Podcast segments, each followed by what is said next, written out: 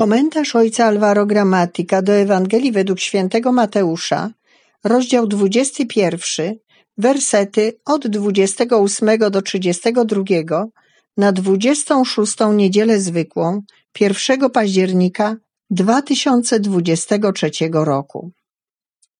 Jezus powiedział do arcykapłanów i starszych ludu: Co myślicie?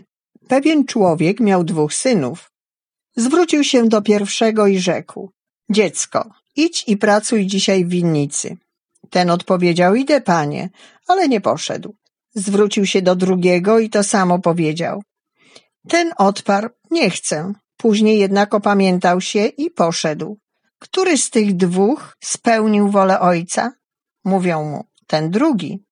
Wtedy Jezus rzekł do nich: Zaprawdę powiadam wam, celnicy i nierządnice wchodzą przed wami do Królestwa Niebieskiego. Przyszedł bowiem do was Jan drogą sprawiedliwości, a wy mu nie uwierzyliście. Uwierzyli mu zaś celnicy i nierządnice. Wy patrzyliście na to, ale nawet później nie opamiętaliście się, żeby mu uwierzyć. Stwierdzenie Jezusa, że celnicy i nierządnice wchodzą do Królestwa Bożego, wskazuje, że dar zbawienia jest dla tych, którzy go przyjmą niezależnie od ich sytuacji moralnej i etnicznej. Na pierwszym miejscu jest propozycja Boża, która przewyższa wszelkie warunki i poprzedza wszelkie zasługi. Kontynuacją tego fragmentu jest sąd nad Izraelem, który pomimo wyraźnych dowodów nie uznał nawiedzenia Boga poprzez działanie Jana Chrzciciela. Nie uwierzył i nie opamiętał się. Tymczasem uczynili to grzesznicy, Dlatego trzeba mieć oczy, aby zobaczyć Pana, który nawiedza nasze życie, wychodzi nam naprzeciw, aby nam błogosławić, ofiarowując dar komunii. Ale jak trudno jest dostrzec obecność Boga w konkretnych wydarzeniach naszego życia.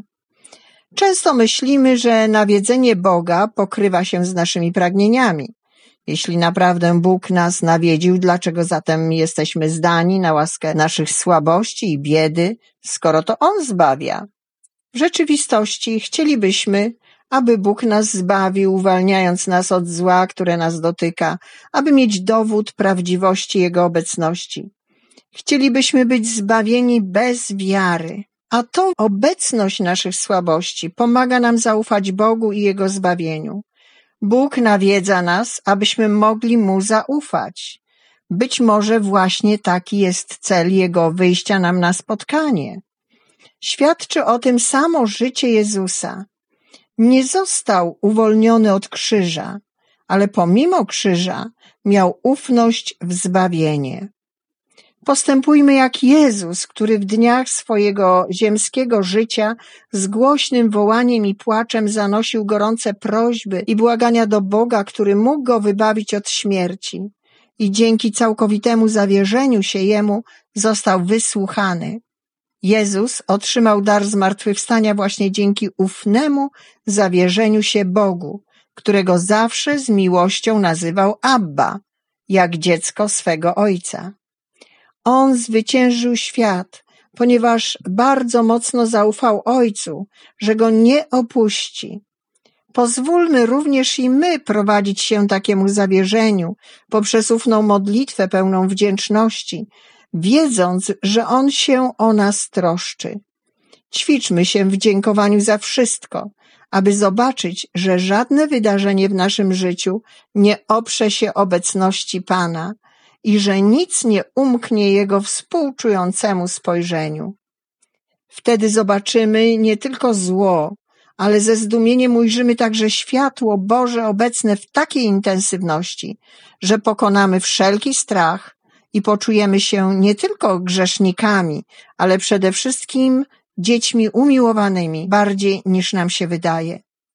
Będziemy postrzegać życie jako piękny dar pomimo cieni, i tak też będziemy postrzegać naszych braci jako kochanych i godnych przyjaźni, pomimo ich wad i biedy.